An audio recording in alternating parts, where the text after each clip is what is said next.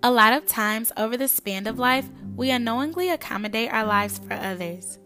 Before you say, nope, not me, just think back on the many times where you have altered what you really want out of life and even who you are to make those around you, better yet, those you love, feel comfortable.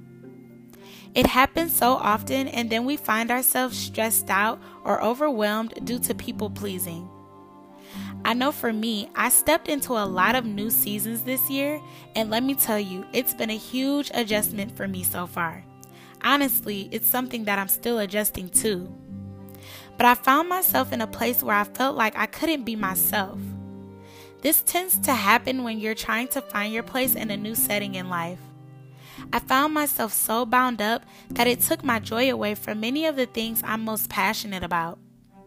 Now I know you're thinking, how could you let anything steal your joy from something you're passionate about? See, for me, it wasn't that I was allowing my joy to be stolen. It was more so that I wasn't renewing my mind enough. Renewing your mind sounds easier said than done. Most people think that if they say a few affirmations every day, then they're good. But what about if and when you're constantly under attack? I realized that I wasn't doing enough for myself. I recently began feeling symptoms of anxiety, which is something I never experienced before. I was unknowingly allowing people to put their anxious thoughts on me. How many of us know that when you're already nervous about something, you don't need a hundred more people adding their fears onto that? That was my issue. I began feeling anxious about something I wanted to be excited about.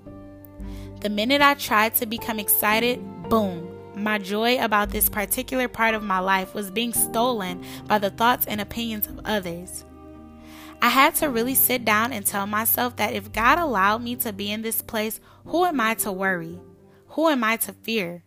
Who am I to allow the thoughts and opinions of others to dictate my thoughts and opinions of my future? Honestly, I was very disappointed in myself for allowing my mind to be so easily attacked. But I'm glad that I've experienced these tests and trials because it has showed me what area in my life I need to focus more on. It has also reminded me that I am exactly where God wants me to be. If I've learned anything over the course of this year, it's that walking in your purpose comes with a spiritual and mental battle. And if you're not strong enough, you can find yourself ready to throw in the towel. The enemy hates when we're walking in God's plans and purpose for our lives. He hates when we're obedient and following God, so of course he's going to make attacks on our lives to try and knock us off. I just want to encourage someone today, especially those who frequently experience or live with anxiety. You control your thoughts, and you control what you allow and accept into your mind and heart. Don't let people's words, thoughts, and opinions cause you to be anxious. The Bible talks about guarding your heart. In the same way that you guard your heart, guard your ears and mind as well. Your thoughts plant themselves in your heart, and eventually what is in your heart will come out. So we must guard what we let in, and when we do, goodness will come out. God's word says for us to be anxious for nothing and to pray about everything. His word also says that the peace of God will surpass all understanding. We are to cast all of our cares and worries on God and allow Him to handle all things above us. My favorite reminder is that God didn't give me a spirit of fear, but of power, love, and a sound mind. I thank God for His word, and I thank God that I can stand firm and I can fight the next time I'm attacked because I know there will be a next time. My prayer today is that we will take time to renew our minds daily and that we will not be in bondage to people.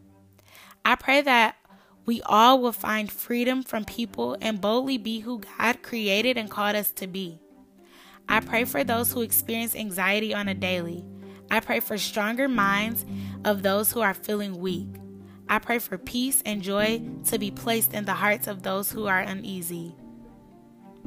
With love, yours truly, Ebb.